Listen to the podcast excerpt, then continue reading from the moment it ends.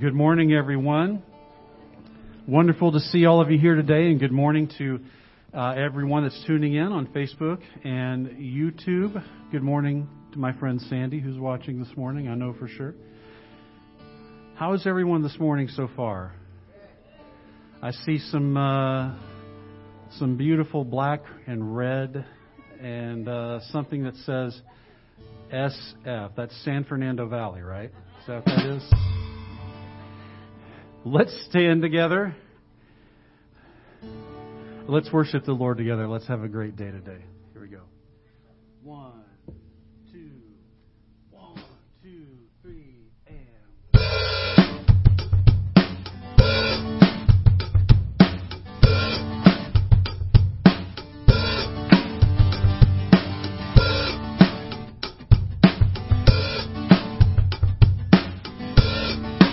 Right from Psalm 40, here we go.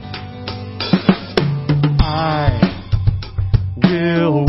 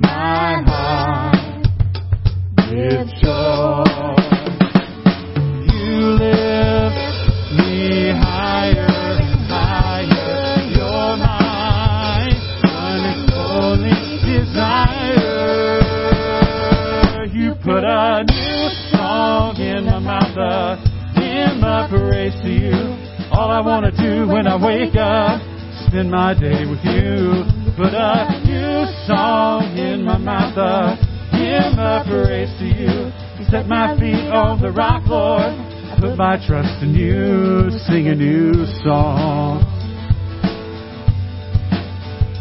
Sing a new song. Once again, you put a new song in my mouth, a hymn of praise to you. All I want to do when I wake up is spend my day with you. Put a new song in my mouth, a hymn of praise to you. Set my feet on the rock, Lord. Put my trust in you. Sing a new song. Sing a new song. Once again, sing a new song. Sing a new song.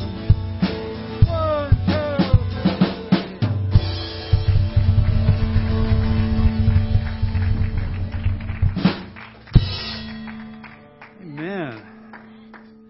Who needs coffee when you got that song? Who needs coffee when you got Psalm 40? You know, we can wait on the Lord because His timing is perfect, because He is faithful, and because He is trustworthy. I am uh, immensely grateful for that. And I'm immensely grateful for these words here. I'm alive because you are alive. I am free because you set me free. I'm alive in you, Jesus. Thank you so much for that, Lord.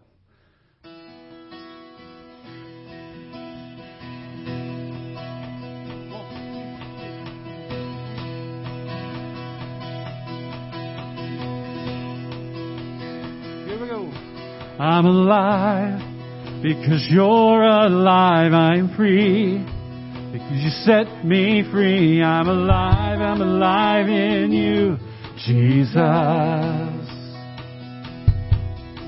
I'm yours because you said it so. I am loved and you won't let go. I'm alive. I'm alive in you, Jesus. Oh Spirit, come, set to our land. Sorry. Our God's not dead, He is alive. He is. He is Jesus. Nothing and no one can stop him. Nothing is strong as our God is. Our God is alive. Our God. Our God is alive.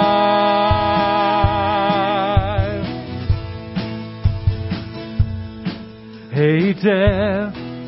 Where is your sting? No sin has claim on me. I'm alive, I'm alive in you, Jesus. No grave could hold my King. He stands victory. He's alive, He's alive in me, Jesus. Oh, you're alive, you're alive in me, Jesus. And He is Jesus. Nothing and no one can stop Him. Nothing as strong as our God is. Our God is alive. And He is risen. Now we are walking in freedom. Nothing as strong as our Jesus. Our God is alive. Our God, our God is alive. Yes, He is. He is Jesus. He is Jesus. Nothing, no one can stop Him. Nothing as strong as our God is. Our God is alive, and He is risen. Now we are walking in freedom, and nothing as strong as our Jesus.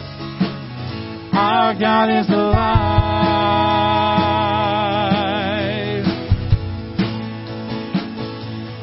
God is alive.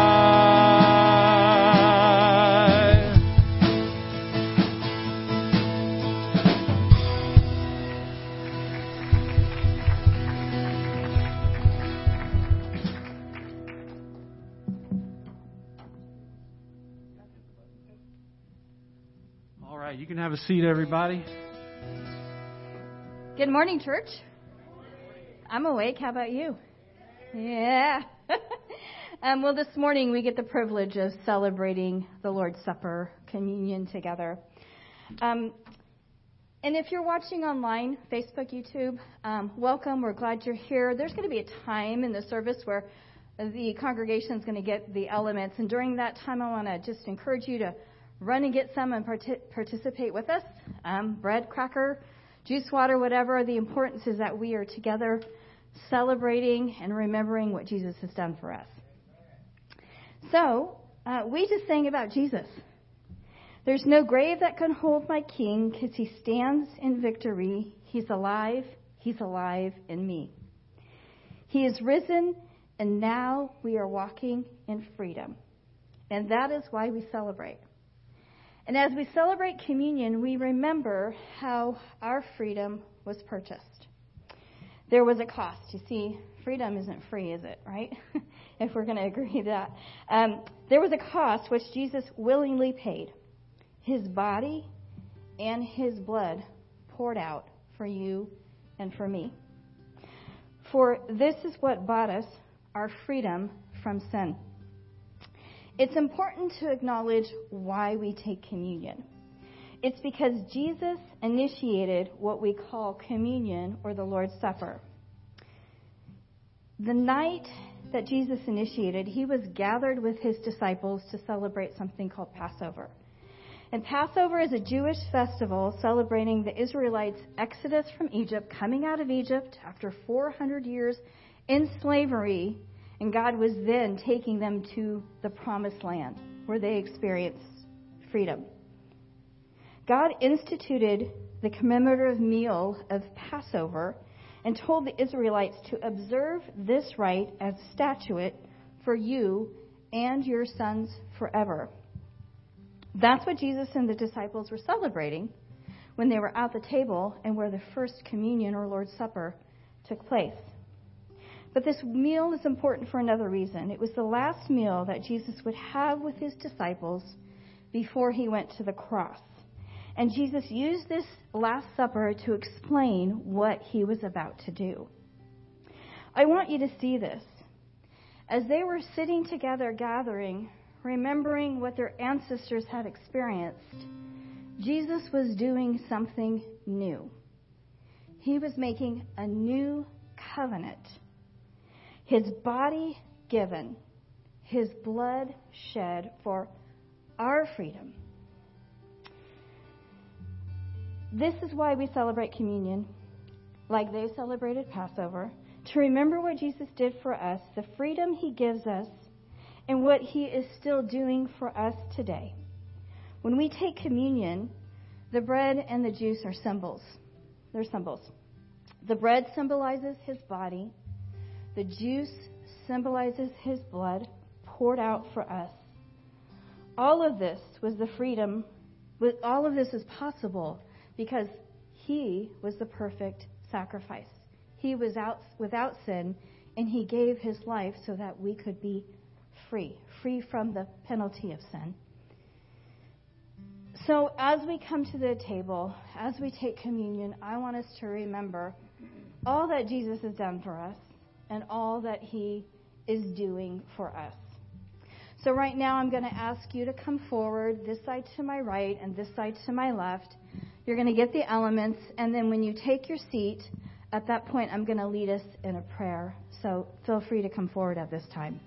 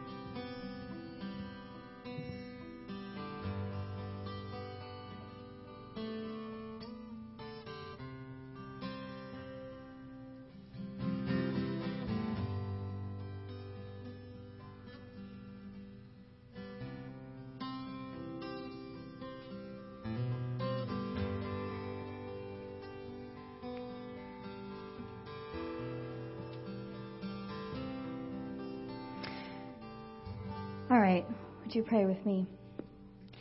Lord Jesus, we bow before you in humility and ask you to examine our hearts today. Jesus, thank you for what you did, and we remember. Show us anything that is not pleasing in our lives to you. Lord, reveal things we need to adjust and correct. Lord, we want to align with your will. Reveal any secret pride, any unconfessed sin, any rebellion, any unforgiveness that may be hindering our relationship with you. Because our desire, Lord, is to live for you. So, Lord, right now we just sit before you and we ask, Lord, reveal. And then we ask for forgiveness. And then we come, Lord, to the table and partake, Lord, with a grateful heart in remembrance of what you've done for us and are doing for us every day. In Jesus' name, amen. Hadn't thought this through. It's going to be a little challenging with a mask. I know, just take it off. so, um, all right. So, on the night when he was betrayed, the Lord Jesus took a loaf of bread. And when he had given thanks, he broke it and he said, This is my body, which is given for you. Do this in remembrance of me.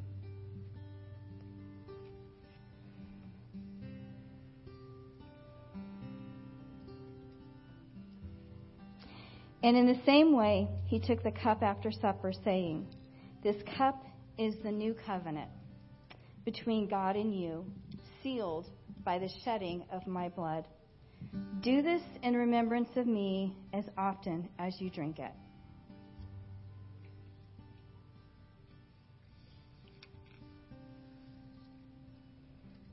I'll do that at my seat. Okay, let's pray. Heavenly Father, we thank you for your Son, Jesus, the supreme and perfect sacrifice for all of our sin, past, present, and future. Because of his blood shed for us and his body broken for us, we have freedom. Freedom from the power and the penalty of sin. Thank you, Jesus. Thank you for this, his victory over death. He took the death that we deserve. He took our punishment. And today we remember and celebrate the precious gift of life he gave us and it doesn't end there. Lord, we ask that you would reign in us. And we pray this in Jesus' name. Amen.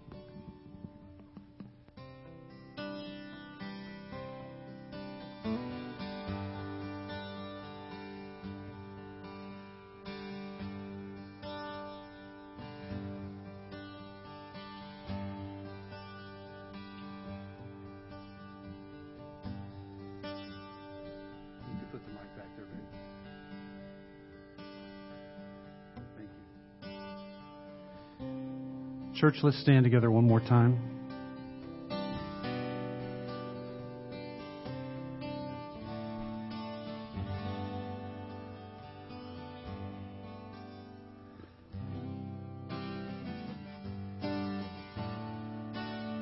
Let's invite God to reign in our hearts. Let's surrender to Him once again.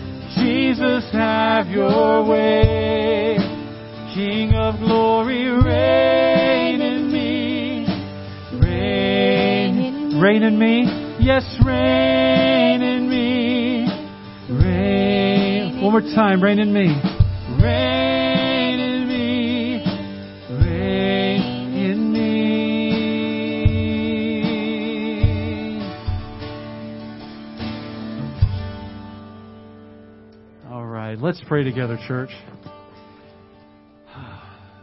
Savior, save us. Reign in our hearts once again. And we know that our hearts are prone to wander. We know that our hearts are prone to listen to what we think is best for our lives. But you know what's best. And so once again, we invite you to reign in us and bear out your fruit in our lives. In Jesus' name, amen. That's okay. Yeah. Well, hello again. Um, so, Do you want this? sure, thank you. Mm-hmm. Um, all right, so we as a church have been diving into our spiritual growth challenge called Life in the Spirit. And living a life in the Spirit can transform our lives, which can transform our marriages, it can transform our homes, it can transform our church, it can transform our community. And during this spiritual growth challenge, we've consistently been asking you to do four things. We've asked you to make Sunday morning worship a priority. So thank you for being here and thank you for taking the challenge. Uh, we've been making, we've been asking you to make small groups a priority, and many of those have started, and many of you are joining. So thank you. We have asked you to make daily time in God's Word a priority, and to pray Galatians 5, 13 through 26 every day. So this morning I have Pastor Gary with me. Welcome home. Well, it's good to be home. Can't wait to hear Good about back. your trip. Good to see you guys. um, and so um, we're going to get to hear him share a little bit about his practice of reading God's Word and why it's so important to him. So, first of all, Gary, I'm going to start with why is daily time in God's Word important to you? And with that, I will say, I know many think, well, he's a pastor, so it's kind of his job. But putting aside your vocation, Uh huh. and uh, simply as a husband, as a dad, etc. Yeah. Why is it so important to you? Okay. Okay. So, uh, just real quick, uh, just for um, just for context, this is not something I do as a pastor. This is something I've been doing since I was 16 years old. Okay. So it has been my practice uh, to begin my day almost every day. I can't say I've done it every day for 45 years or 46 years or how long it's been now, but um, but it's my practice. I, I, this is me. Okay, this is just me. If I get up and go right into my day, um, it doesn't take long for the anxiety level to go go up for me. Uh, it also doesn't take long before I begin to feel the rush and hurry of the world, And it's also not very long before I begin to feel extremely empty. So for me, the most important thing I have to do every day is, in fact, I, I remember reading this quote from Martin Luther, the original Martin Luther, not Martin Luther King Jr., but the original Martin Luther, who said, I am so busy today, I'm going to spend my first three hours in prayer. And as a young person, I would read that and I would think, oh my goodness, how can anybody spend three hours in prayer? But as I've gotten older, I understand how that is possible, and I understand how that can be really helpful. Not that I spend three hours every day. So, but I, I, I have found that I need to take time to slow myself down, be still, uh, and to because that's part of how I combat the hurry, the rush, the busyness, uh, everything that creates anxiety in the world. Uh, so I need that. And the other thing is, is that I am so prone to become empty. And when I become empty, it's very easy for me to fill my life with my own personal selfishness, my own selfish desires.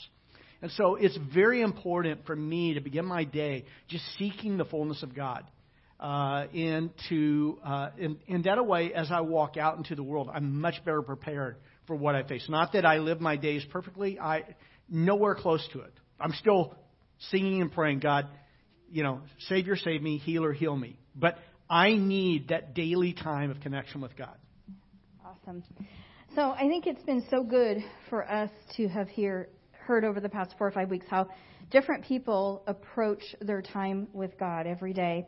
And everyone is different, so everyone's routine, practice, habit, whatever you want to call it, um, looks a little different. So, Gary, what does personal time in the Word and prayer look like on a daily basis, and what works for you? Okay, okay. So, uh, first of all, I'm one of those people who I get bored fast. Okay, uh, it's funny. Uh, I, I'm very impatient when I listen to preachers, you know, and I think I'm a preacher, so I I forgive you if you're impatient with me because I'm impatient with others. I totally get it.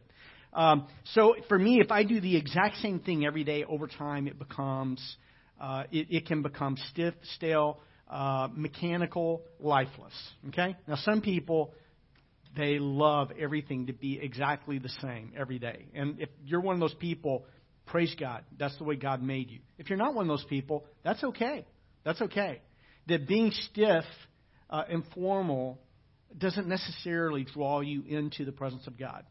But for me, typically what it will look like is something like this, and it'll change up a little bit from day to day, or uh, not necessarily day to day, but over time it will change up a little bit. But today, what it'll look like for me is the first thing I do is I stop to be still in the presence of God. Now, I haven't been doing a lot because this is the first thing I do when I get up. But uh, every day I start with the right tools. I have my water, okay? Uh, unlike Carolyn, Carolyn does not drink any coffee until she's had her liter bottle of water. Uh, you know what? I think it's okay to go straight to coffee. Okay? So I, I have my coffee in my favorite coffee mug. Where's Matt at? He's around here somewhere. Uh, gift from Matt. Uh, it's you know steel and uh, it's got Arkansas on it, which makes it tougher and uh, and it keeps my coffee warm. So uh, I have that, and I have my uh, I, I have my Bible. Uh, I usually read out of the NIV, the 2011 translation, the most recent, uh, and then I always have a notepad. So I have those things. But the other thing I have is I do use my phone a lot. Now I know a lot of people don't like to use their phone in their quiet times. Uh, in fact, they don't think it's a true quiet time if you're using your phone. For me, I have found my my phone, first of all, it has a lot of things on it that are super helpful. Like I have Logos, which is a super helpful uh, software program that has.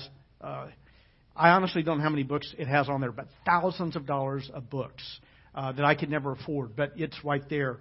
Uh, but the the thing that I really use every day is I'm using something called Dwell, and I know you can't really see it, but it's called Dwell. And the reason I use this particular one, you can get free ones. The Gideons have uh, a free one. Uh, I like to use this one. Uh, it does cost forty dollars a year, but the reason I like using it is because it has a lot of different translations, which the Gideon's one does as well. But this has more. Uh, and uh, also, it has uh, what I'm doing right now is I'm reading chronologically through the Old Testament while also reading chronologically chronologically through the New Testament, and um, and uh, and and so as I'm uh, but I can listen to it as I read, uh, and I have found that to be kind of a, a good change for me. So typically I'll just read straight from the Bible, but actually being able to listen to the Word. The early believers, most of them were not able to read. Uh, they were illiterate, and so they listened to the word uh, more than read the word. But I, I find that doing both together really helps me to focus and concentrate. So usually I'll begin with just a few minutes, just being still in the presence of God, and uh, and I. Uh, so I, I like to be still in the presence of God. I spend a little time in reading the scriptures, and then what I do is I will spend some time, I'll, I'll, like today, I wrote out my little gratitude list, some of the things that I'm grateful for, and I just spent some time worshiping God. Saying, God, you are great, you are awesome, you are good, you are faithful, you are with me, you are for me. Uh, thank you that in Jesus I am a new creation. Thank you that in Jesus there's no condemnation for me. Thank you that in Jesus nothing and no one can ever separate me from your, uh, your love. But I just spend time really worshiping God, praising Him and because I need to worship. I, I need to take, when I approach prayer saying, gimme, gimme, gimme, it really doesn't do a lot to elevate my walk with Jesus. But when I begin my time of prayer just praising God, worshiping Him, giving thanks for all of His blessings, it does something special in my heart. And then from that, uh, I'll, I'll go into a time of prayer, and sometimes what that prayer will look like, and Kathy talked about this uh, uh, four weeks ago, she said that sometimes she'll write, write out her prayers in a little notepad. Uh, her her notepads they open like book form. This one is you know flips up this way. Uh, so uh, I think my next one I'm going to get one that opens like yours. I like the book form better. But I'll sometimes a lot of times I'll write out my prayers, and part of that is I struggle with ADHD and I need something to help me focus. So I'll write out my prayers. The other thing I do is in Notepad on my iPhone. Uh, so some of you, you have a, uh, maybe you have um, uh, iPad, but like, you know, I'll go to my prayer folder, and in my prayer folder, I have 10 different lists, okay? Actually, no, I take that back. I only have nine different lists, uh, nine different prayer lists. And so the very first one is just a scripted prayer that I pray often. And I, uh, I'm pretty sure this comes from A.W. Tozer. But I'll just simply pray, uh, God, thank you, God, for being gracious and merciful, not easily angered, but filled with kindness and longing for your people. Grant not only me, but our whole nation the gift of repentance, the gift of tears, so that we can return to you with all our hearts. Thank you not only for hearing my cries for help, but also for bringing healing and restoration to my life today. And so I'll, I'll pray that, or um, and then the, the second prayer list is, I don't know, it's pretty long, and so I won't read it to you, but I'll just read the first part. But all of this, these are just scripted prayers based upon Scripture. So, like this morning, I prayed, uh, I prayed this just based on Acts 1 8 and Galatians five thirteen through 26, which we have been praying, you know, encouraging each other to pray. But I just say, Holy Spirit, I ask you to fill me and empower me to be a witness for Christ today and all that I say and do. So I was praying about that as I was going to share with you guys today. I said, Help me to crucify my flesh with its desires and passions and use my freedom in Christ as an opportunity to serve others and love. Uh, I want to walk in fellowship with you today, to be led by you, to live by you, to keep in step with you, so that your fruit of love, joy, peace, patience, kindness, goodness, faithfulness, gentleness, and self control permeates my life, my relationships in my family and church, my work as a pastor, and all my interactions with others. So I just spend time praying Scripture and then I have other things that I pray as well. So uh, I have a list here. Um, obviously, I pray for my family, uh, but I have a, a list here where this is great. This is awesome. Okay? So I pray for the individual needs of people in our church, but only if you tell me what they are. Okay? If you don't tell me what they are, I don't pray for them because I don't know. I, I just simply don't know. But you can tell me what they are. You can text them to me. You can email them to me. You can use the little prayer thing on our church app. Uh, but like I got this request yesterday to pray for Joe and Debbie Garfield. Joe had a heart attack uh, the other day. And so I'm praying for Joe for his healing. I'm praying for the medical team, wisdom. I'm praying for Debbie and for their girls for grace. But I'm praying for that. Back in November, back in November, wow, I, I hope I can say this, Chriselle, without not just with your permission, but without crying, okay? But Chriselle, you know, she asked me back in November and asked Joy if we would pray for her brother Elliot because he had cancer, stage four lung cancer. And when he went in, he drank that stuff you drink when they do the scan, and his body lit up like a Christmas tree. Crissel's words. And um, he went in this last week, did the exact same test. Stage four lung cancer. In his spine, throughout his hips, his, all over his body, spread. Went in, drank the drink. There was only a small little place of yellow. In the words of Elliot uh, to Crissell, the doctor was, I don't understand it. I don't understand it. Yeah. And God doesn't always answer all my prayers the way I want Him to. But you know what? God works when we pray. But I spend time, I pray for you guys. I pray scripture. I pray. Uh, I pray for stuff in my life. There are a lot of areas where I need to grow. One of the things I'm praying for a lot for myself in this series, I've encouraged you to pray for the fruit of the Spirit. What is the what aspect of the fruit of the Spirit do you need to see the most growth in in, in your life? And so, um, you know, a while back, uh, I had asked Matt where I needed to grow as a pastor, not thinking about the fruit of the Spirit, but where do I need to grow as a pastor to be a better pastor? And he said, I think you need to grow in gentleness. And then I was talking to Joy, I think sometime before that or after that, and I had asked her, and she said gentleness. And I thought, no, I'm just going to pray that God gives them thicker skin. No, just kidding. So uh, I've been praying for gentleness. But, you know, what I do is is I'm still before God. I spend time reading the Word of God. I spend time uh, just, and then uh, either writing out my prayers or using my prayer list. If I use a prayer list every day, it gets old and dry to me. Uh, it's like my heart isn't in it. And so I'll shift and I'll, start writing out my prayers when that happens. But I, I'm constantly, um, you know, my focus is always time in the Word, always time in prayer. Thank you, Gary. Can't take the pastor out of the pastor mini message before the message. Sorry. Sorry. I didn't script this. I should have. That way I'd keep it shorter. You know, I think what we can say is the goal is the same. Yeah. Time in the presence of God. Yeah. How we get there, um, how we do that looks different for everybody. And these are all great things that we're sharing so that you might just say, you know what, I'm going to try that and see if that works for me. So thank you for all your tools. Great mm-hmm. tools. And so, finally, what advice would you give to someone who is trying to establish this spiritual discipline and practice it for themselves? Okay, so I'm going to ask you to repeat after me. One chapter. One chapter. Say it again. One chapter. One chapter. Okay? If you don't say it, you're not going to get it. So say it again. One chapter. One verse.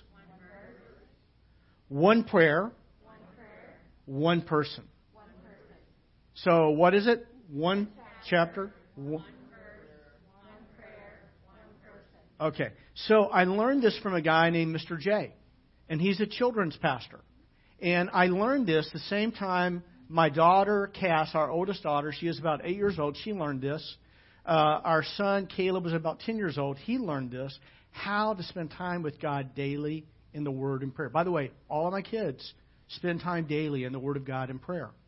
And what they learned how to do is read a chapter a day from the Bible then you underline just one verse. If there's a verse there that stands out to you for any reason, maybe you find encouragement in that verse. Uh, maybe you find uh, whatever, but you feel like God is speaking to you in that verse, but just underline it. Then what you do is you take that, uh, what you've read in the scripture, and you use that to guide the way you pray. Like, for example, you know, if I'm reading through Galatians 5, I'm saying, God, help me to walk by your spirit today and live out more of the fruit of the Spirit. And then I share with one person. So I might share with, with joy, or I might share with one of my kids, or with a friend. But I share something from that. And, you know, my encouragement is if you're not currently, I'm sorry, I'm looking to make sure I don't trip over the water behind me. Um, my encouragement is, is if you're not currently praying or reading the scriptures daily, just begin with Matthew chapter 1 in the New Testament. And if you do, if you are consistent, by consistent, I don't mean you have to do it every day, but if you're consistent five days a week, you'll read through the entire New Testament, 52 weeks, five chapters a week. You'll read through 260 chapters, the entire New Testament, in one year. And if you're currently not reading the Scriptures, spending time with God, by the way, you know how long it takes to do what I just said there? It takes less than 10 minutes less than 10 minutes, to read a chapter, underline a verse, pray a prayer, and then share a friend. So if a child is 10 years old, my goal would be 10 minutes with the Lord. Okay? If you're an adult first starting out, I would encourage you to start with 15 minutes with the Lord every day. And just build from there. Okay? Don't push yourself, but just let yourself grow and uh, let God speak in your heart and change you. So that would be one chapter, one verse, one prayer, one person. Awesome. Thank you, Gary. Thanks, Gary. You guys want to thank Gary for sharing with us today. Yes, thank you. All right, so right now I'm going to ask um, Khalil Gatan to come on up. So we have taken the Lord's Supper to, to, together this morning. We've worshiped. We've heard some great tools about reading God's Word, and now we're going to actually do that together. So Khalil is going to read God's Word for us um, today. So you got your mic? He's all set. He's all set. You, my brothers and sisters, were called to be free, but do not use your freedom to indulge the flesh. Rather, serve one another humbly in love. For the entire law is fulfilled in keeping this one command love your neighbor as yourself. If you bite and devour each other, watch out, or you will be destroyed by each other. So I say, walk by the Spirit, and you will not gratify the desires of the flesh. For the flesh desires what is contrary to the Spirit, and the Spirit what is contrary to the flesh. They are in conflict with each other, so that you are not to do whatever you want. But if you are led by the Spirit, you are not under the law. The acts of the flesh are obvious sexual immorality, impurity and debauchery, idolatry and witchcraft, hatred, discord, jealousy, fits of rage, selfish ambition, dissensions, factions and envy, drunkenness, orgies and the like. I warn you, as I did before, that those who live like this will not inherit the kingdom of God. But the fruit of the Spirit is love, joy, peace, forbearance, kindness, goodness, faithfulness, gentleness, and self-control. Against such things there is no law. Those who belong to Christ Jesus have crucified the flesh with its passions and desires. Since we live by the Spirit, let us keep in step with the Spirit. Let us not become conceited, provoking, and envying each other. Amen.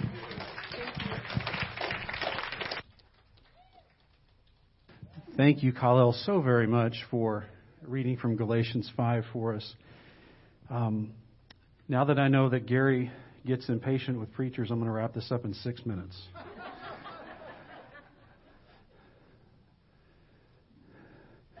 or maybe 26 minutes. Good morning again. Uh, I want to, uh, before I get going here, I just want to take a moment and pray and pray about the things that Khalil just shared with us, okay? Let's pray for everyone. Lord, we thank you for your word. And we thank you for what it shows us and teaches us, especially when it comes to living lives that proclaim the gospel, that bear fruit.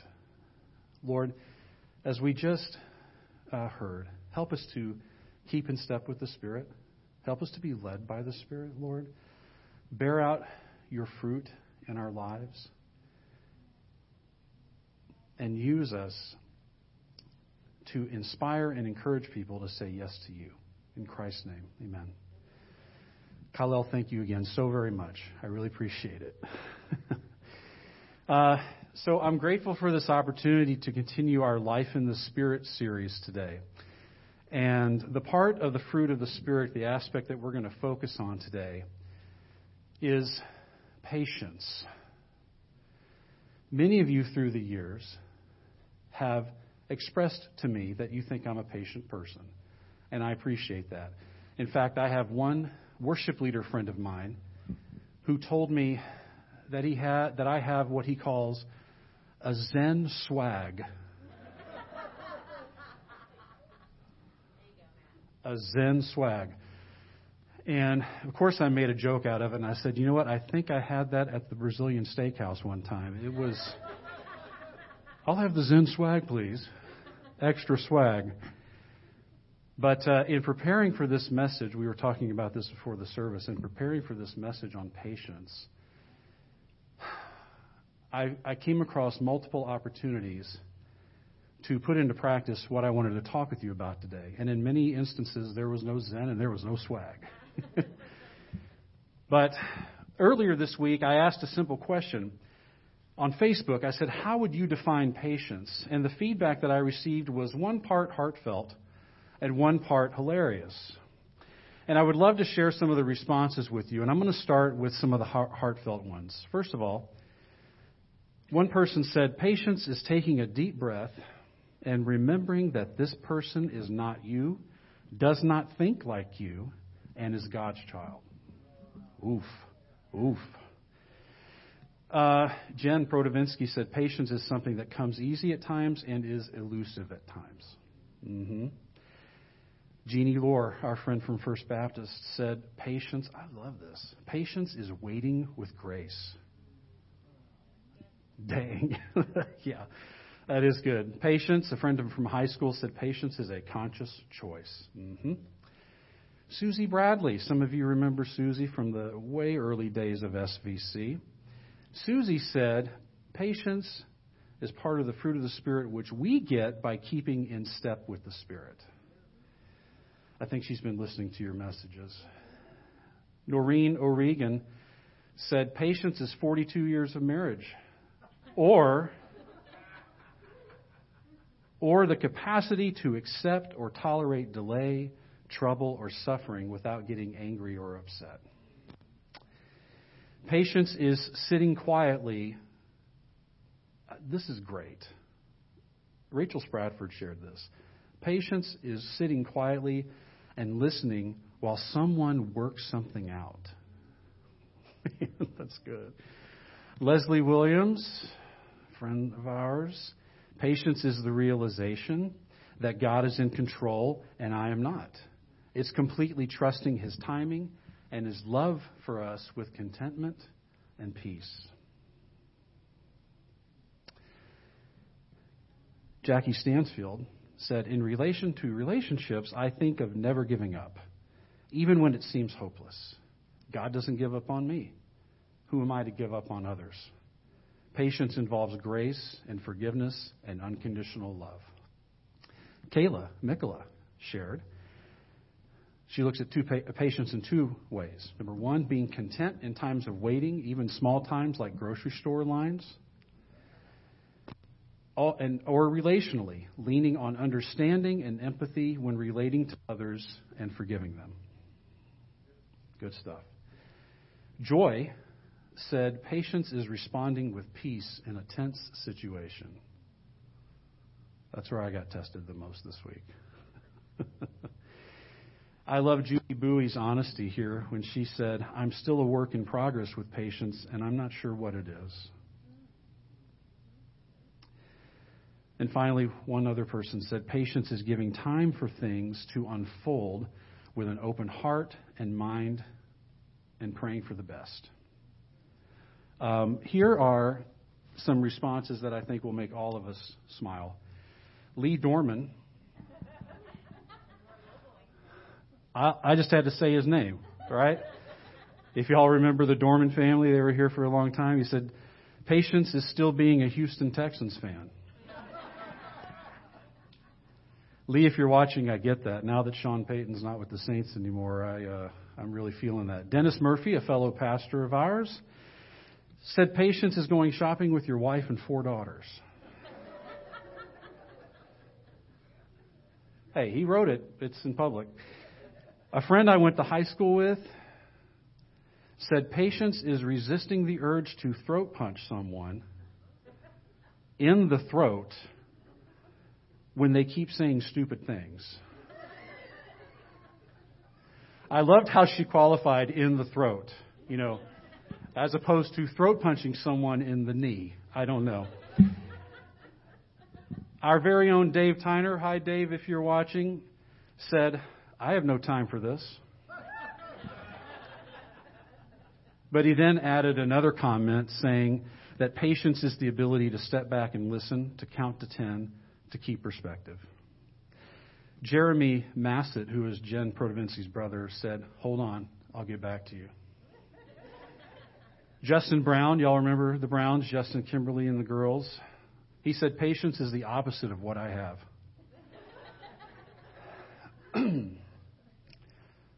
Pastor Gary said that patience is driving behind a truck at Walmart in Bryant, Arkansas, that is going 0.3 miles an hour while a 90 year old woman with a walker passes both of you on the sidewalk. This, of course, is all hypothetical. And finally, honorary SVC member and frequent guest speaker P.C. Walker said, I'll let you know tomorrow. Thank you, everyone, for your feedback. You know, the Bible does have a lot to say about patience, how to live it out, how to practice it, why it's important, and so on. And ultimately, what you and I must understand is what Khalil read earlier that patience is a work of the Spirit. Yes, we, it requires effort on our part, absolutely. But it's born out of, or it manifests itself because of the work of the Holy Spirit in our lives. All of this, uh, everything that we've been talking about thus far, Gary has preached about love and joy. And we're going to hit the other aspects of the fruit of the Spirit in the coming weeks. All of it bears itself out as we walk by the Spirit, as we are led by the Spirit, as we keep in step with the Spirit, whether it's love, joy, patience, kindness, you know, it just takes time, right? How many of you have fruit trees? Oh, goodness gracious. I went way down in my notes here. How many of you have fruit trees in your yard? Okay. Uh, let's start with you, Kathy. What kind of fruit trees do you have? Mandarin and orange. All right. Dolly, did you raise your hand? I think you did. What kind do you have? Sorry? Lemon. Lemon tree. And there was one hand over here. So, Jackie. Let's hear some of them. Apricot. Persimmons. Grapefruit. Wow. Okay, uh, what kind do you have? Green apple. Green apple. Interesting. Are, are they good? Very few. Bella, you raised your hand oranges and lemons. And who else over here? Kathy?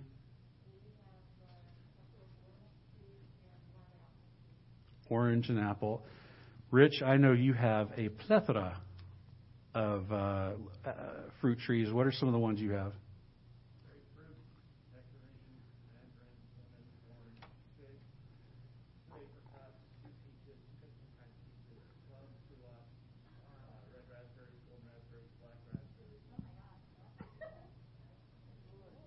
Awesome. Elias, what about you, bud? Plum tree. Very cool. So I knew that we have some, some good gardeners here and some people with some nice uh, nice uh, trees and, and yards. And how many of you planted those trees and then reaped a harvest the next day? It just doesn't work, right? The fruit of the Spirit, or the evidence of a Spirit led life, takes time to grow and develop. You mentioned having a green apple tree. I read that depending on the variety of the apple, after the tree is planted, it can take three to seven years for the first apple to show up. Three to seven years. It just takes time. We plant that tree and then we wait, don't we? You know, one of the hardest things to do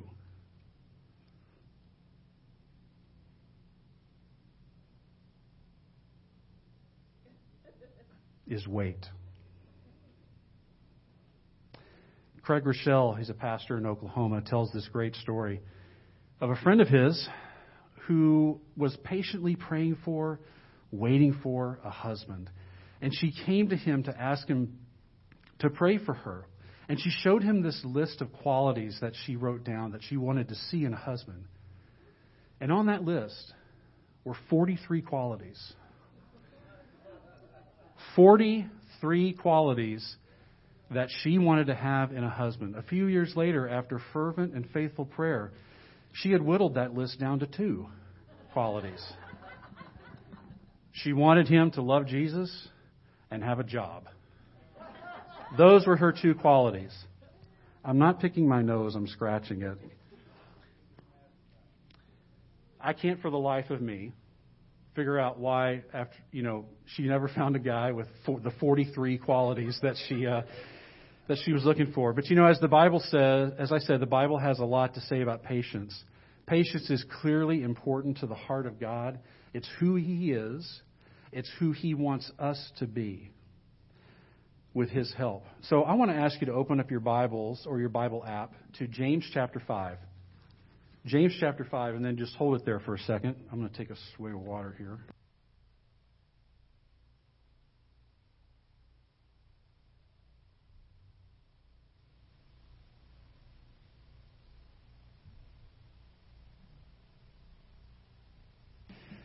James chapter 5. So the book of James deals with what uh, you could probably call like the practical side of our faith trusting God in times of difficulty, trusting God in times of crisis. And like many of the early church leaders, um, James served under the constant threat of violence and persecution. And to the Romans, Christians were troublemakers. To the Jewish leaders, Christians were blasphemers. And James wrote to his fellow believers in part to encourage them in the midst of their difficult trials. And he reminds them of the benefits that they can expect to receive as a result of enduring these hardships. Okay? And of the importance of living genuine lives of faith. He reminds them that a life of faith involves actions that reveal a difference in a person's life. So let's start with James chapter 5 verse 7. I'm reading from the NIV, the New International Version. James says in verse 7, "Be patient then, brothers and sisters, until the Lord's coming. See how the farmer waits for the land to yield its valuable crop, patiently waiting for the autumn and spring rains.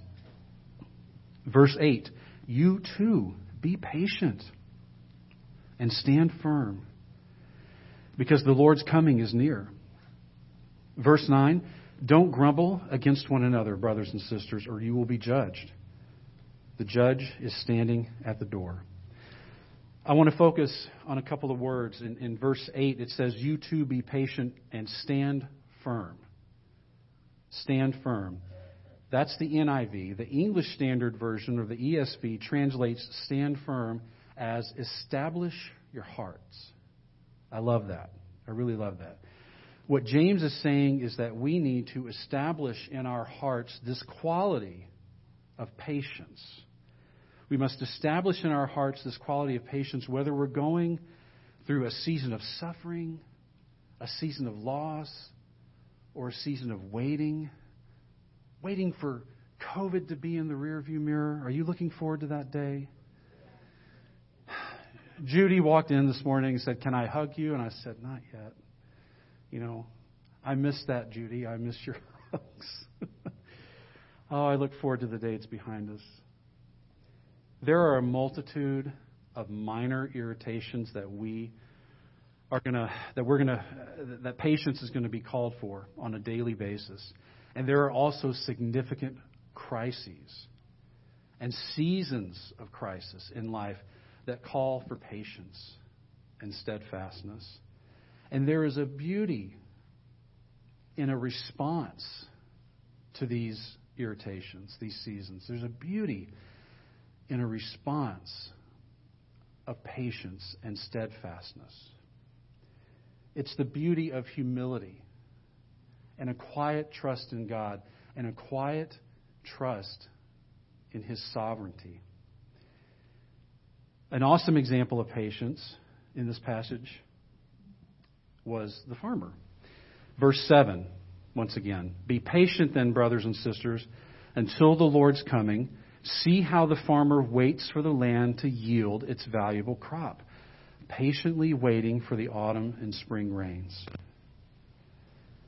The concept of an impatient farmer is something I can't wrap my brain around. We've discussed that a little bit already. No farmer would plant their seed one day and then expect to harvest the next. They learn to be patient. They learn to wait. There are some things that are in their control, um, such as um, uh, you know when and how to plant and, and weeding, you know, uh, uh, working the crops. There are some things that are completely out of their control, like the weather, for example.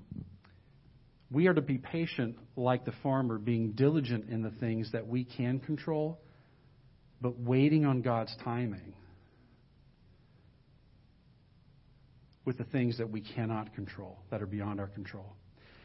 Notice that James mentions the coming of the Lord twice in the passage where he commands patience. He says, verse 7, to be patient until the Lord's coming. And then he says again in verse 8, be patient and stand firm or establish your, in your hearts because the Lord's coming is near. We are to be patient when the Lord returns. But until then, minor inconveniences will be abundantly present in our lives, as well as significant crises. We are to meet both with patience. Now, James, in the verses leading up to that, he's talking in the passage about wealthy people who were guilty of withholding wages to their workers who lived in luxury, while those who could have been helped by their generosity were going hungry, were suffering. And knowing that James's readers were likely poor Christians who were harmed by these injustices, James wanted to, to, to show them two things. Number one, he wanted them to respond to these injustices with patience, knowing that until Jesus returns, suffering is not to be unexpected. And then there's a second thing he wants them to know that Jesus will return and he will judge all those oppressors and put an end to all suffering. Forever and ever, amen. Thank you, Randy Travis. In the context of patience, why does James bring up the word grumbling? Why does he bring up the topic of grumbling? Because when you and I grumble, it just sours our whole attitude. It just sours our whole outlook on life and on people, on everything. Whining and complaining and grumbling, it just all comes naturally to us, right? Because we're sinners, we need Jesus. You know, the Apostle Paul knew this all too well. In Philippians chapter 1, Paul encouraged the Philippians to stand strong in their faith against external conflicts, such as the people who were trying to persecute them or silence their teaching of the gospel. He called them to conduct their lives in a manner worthy of the gospel and not get caught up in the grumbling against each other. And then in Philippians 2, Paul taught them how to stand firm against internal conflicts, matters of the heart, which was the habit of grumbling. In Philippians 2:14, Paul says, "Do everything without grumbling or arguing." Paul not only wanted them to be aware of their negative thoughts before they turned into negative words, but he also wanted them to understand that to complain about anything, whether it was a person or a circumstance, was to complain against their God. Let's face it, throughout Scripture, Paul had plenty of reasons to complain at any given time. In fact, he wrote this particular letter from prison. And although the external struggles Paul faced were different, than the ones you and I face. I'm sure he experienced the same thoughts and feelings, the same feelings of frustration, the same feelings of irritation, of impatience. Paul was likely tired. He was likely frustrated with all of his problems, which seemed to never end. And we see in the Bible that Paul was constantly battling fear, discouragement. He was harassed. He had no idea how or if things were going to work out the way that he continually prayed for. It's safe to say that if anyone had justification for grumbling and complaining, it was him. But we see in Philippians how he purposely strived to eliminate discontentment, to eliminate grumbling, even though complaint was warranted, and to turn his negativity into positive thoughts and praise, which we're going to see in just a second.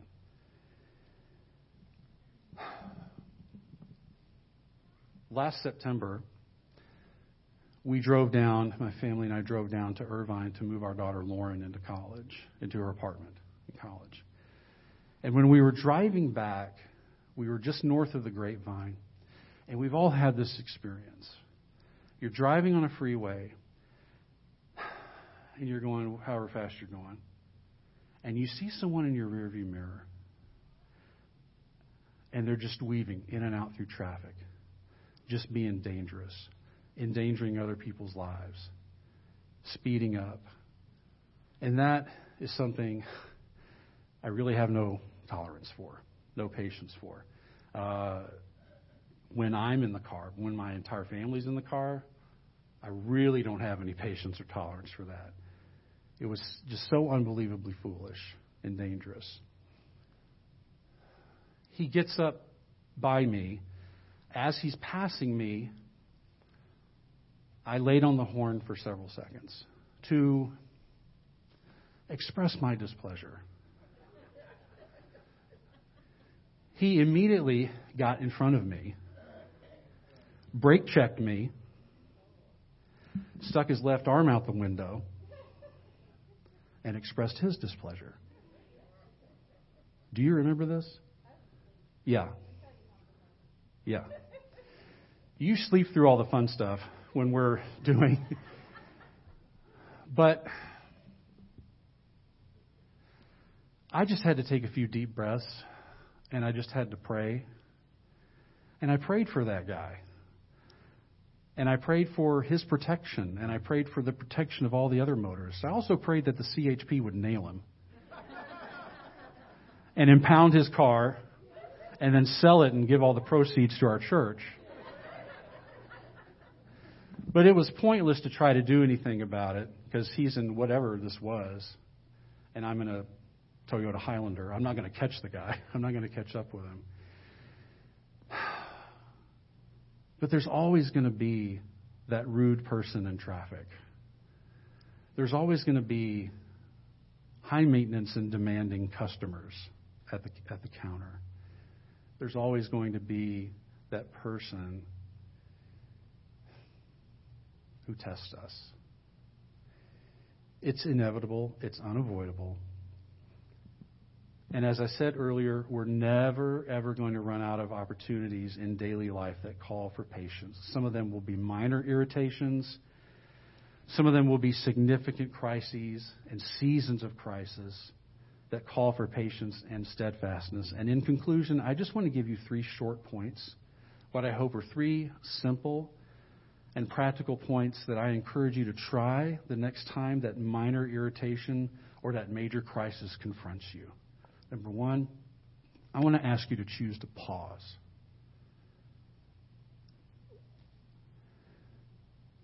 Proverbs 15:1 If a gentle answer turns away wrath, but a harsh word stirs up anger. Let me ask you a question. Impulsively reacting in frustration, when has that ever benefited you? When has that ever enriched your life? For me, pausing or not pausing can change the trajectory of my day.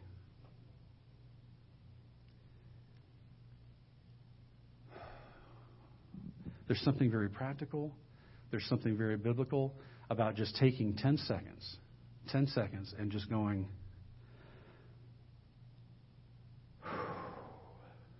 and centering yourself and putting yourself in a calm frame of mind to respond to the irritation rather than react to it. Okay? All right. Next up, choose to pray. So I'm asking you to choose to pause. I'm asking you to choose to pray. Philippians 4 6.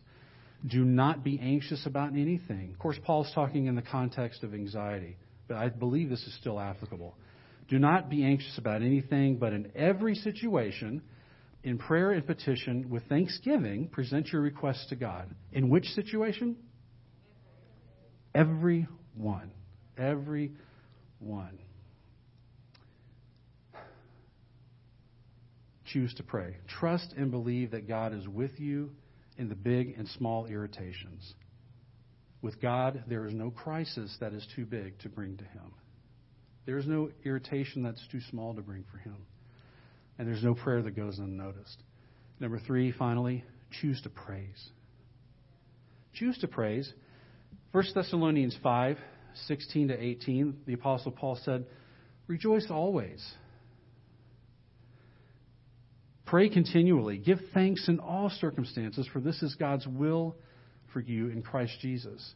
Now, I don't want to oversimplify things, but I truly believe that in times of waiting and in times of crisis, gratitude is one of the most important things that God uses to get us through it. One of my favorite authors is Max Lucado. I love Max. And in his book, You'll Get Through This, Max shares this. The grateful heart is like a magnet sweeping over the day, collecting reasons for gratitude. A zillion diamonds sparkle against the velvet of your sky every night. Thank you, God. A miracle of muscles enable your eyes to read Scripture and your brain to process them. Thank you, God. Your lungs inhale and exhale 11,000 liters of air every day.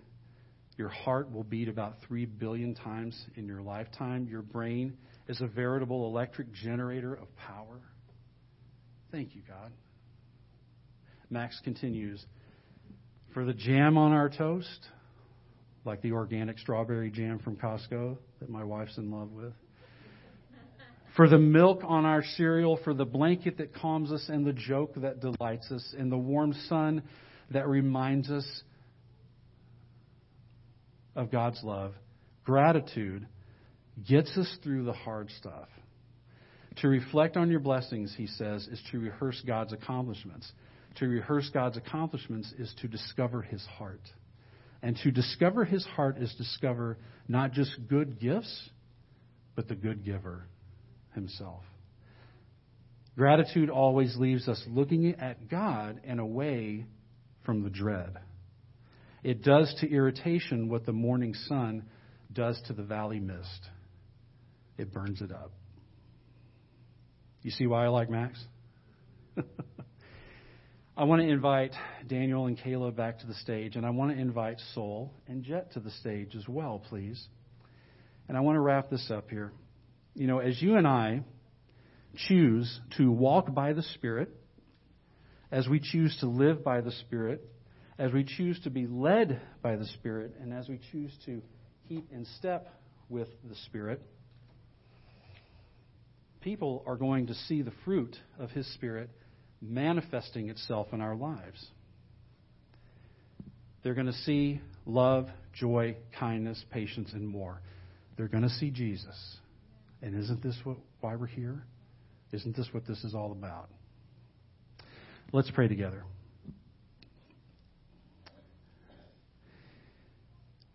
Heavenly Father, whether we're going through a season of suffering, a season of loss, or a season of waiting, or a minor inconvenience like a slow moving line at the grocery store, help us to establish in our hearts the quality of patience. Help us to stand firm on the ground of patience when we're irritated, when we want to grumble and complain, help us to pause and pray.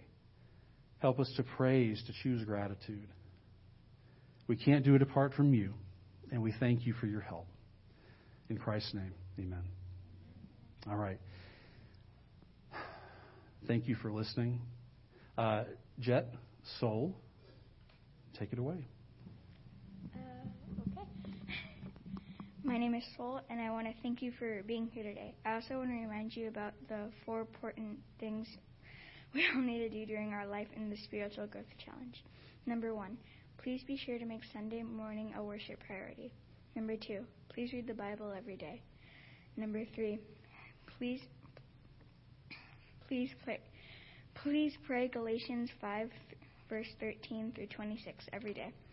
And number four, finally, number four, and please join a small group if you haven't yet. We're all better together.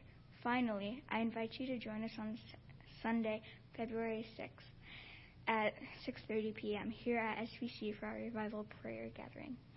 We will worship God together and we will pray for our revival in our families, our church, our community, our nation, and our world. Thank you. Hello, my name is Jet, and before we close out today's service, we would like to worship God with our offerings. There are five ways you can uh, give. uh, number one, you can visit our website at www.solanovalleychurch.org backslash giving. I had to do that. you can tap the give button on the SVC app. You can send a check to 1307 Oliver Road, uh, Fairfield, California 94534. You can text the word give to 707 883 3019 or my favorite, you can shove down some money in the mail slot behind the sound booth. The Bible says God loves a, a cheerful giver. Thank you for uh, uh, your generosity and kindness.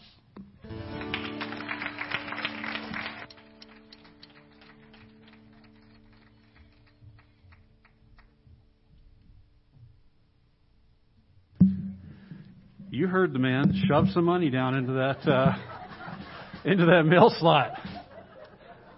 Just keep going. Just keep going. Thank you, Sol. Thank you, Jet. Thank you, Khalil, for reading God's Word for us today. Thank you, Gary, for sharing your practices. Uh, Carolyn, for leading us in communion. Daniel, Kayla, thank you so much for helping to lead us in worship. And thank you, Joe and Jim, uh, for being in our booth back there. Uh, Steve and Sandy, thank you very much for setting up communion for us as well.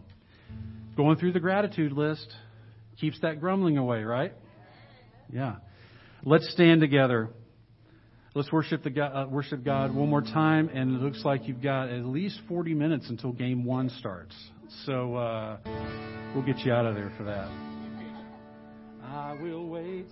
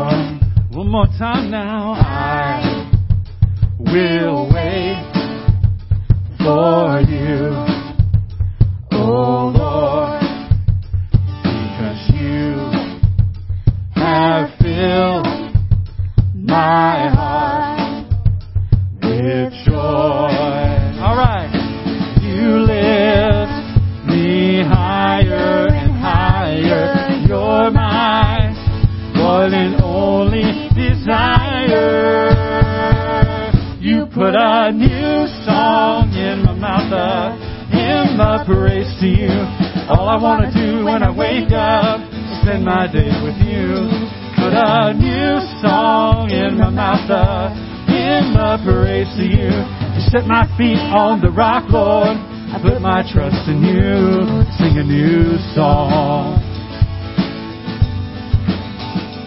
Sing a new song.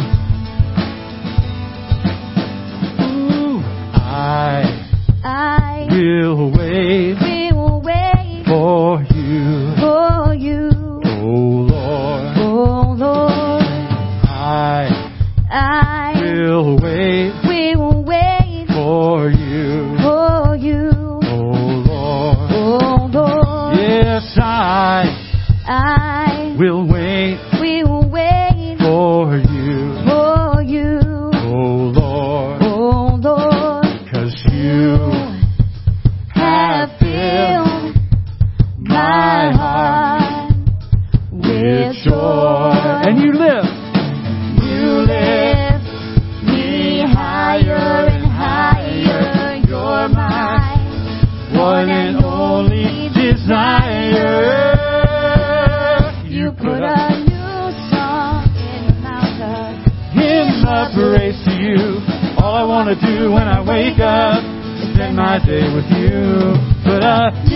Song in my mouth of hymn of praise to you. Set my feet on the rock, Lord. Yes, I put my trust in you. Sing a new song. Sing a new song. One more time, yes. You put a new song in my mouth, a hymn of praise to you. All I want to do when I wake up is spend my day with you. A new song in my mouth, a hymn of praise to you. Set my feet on the rock, Lord. I put my trust in you. Sing a new song. Sing a new song. All right. Thank you so much for being here. Go Niners.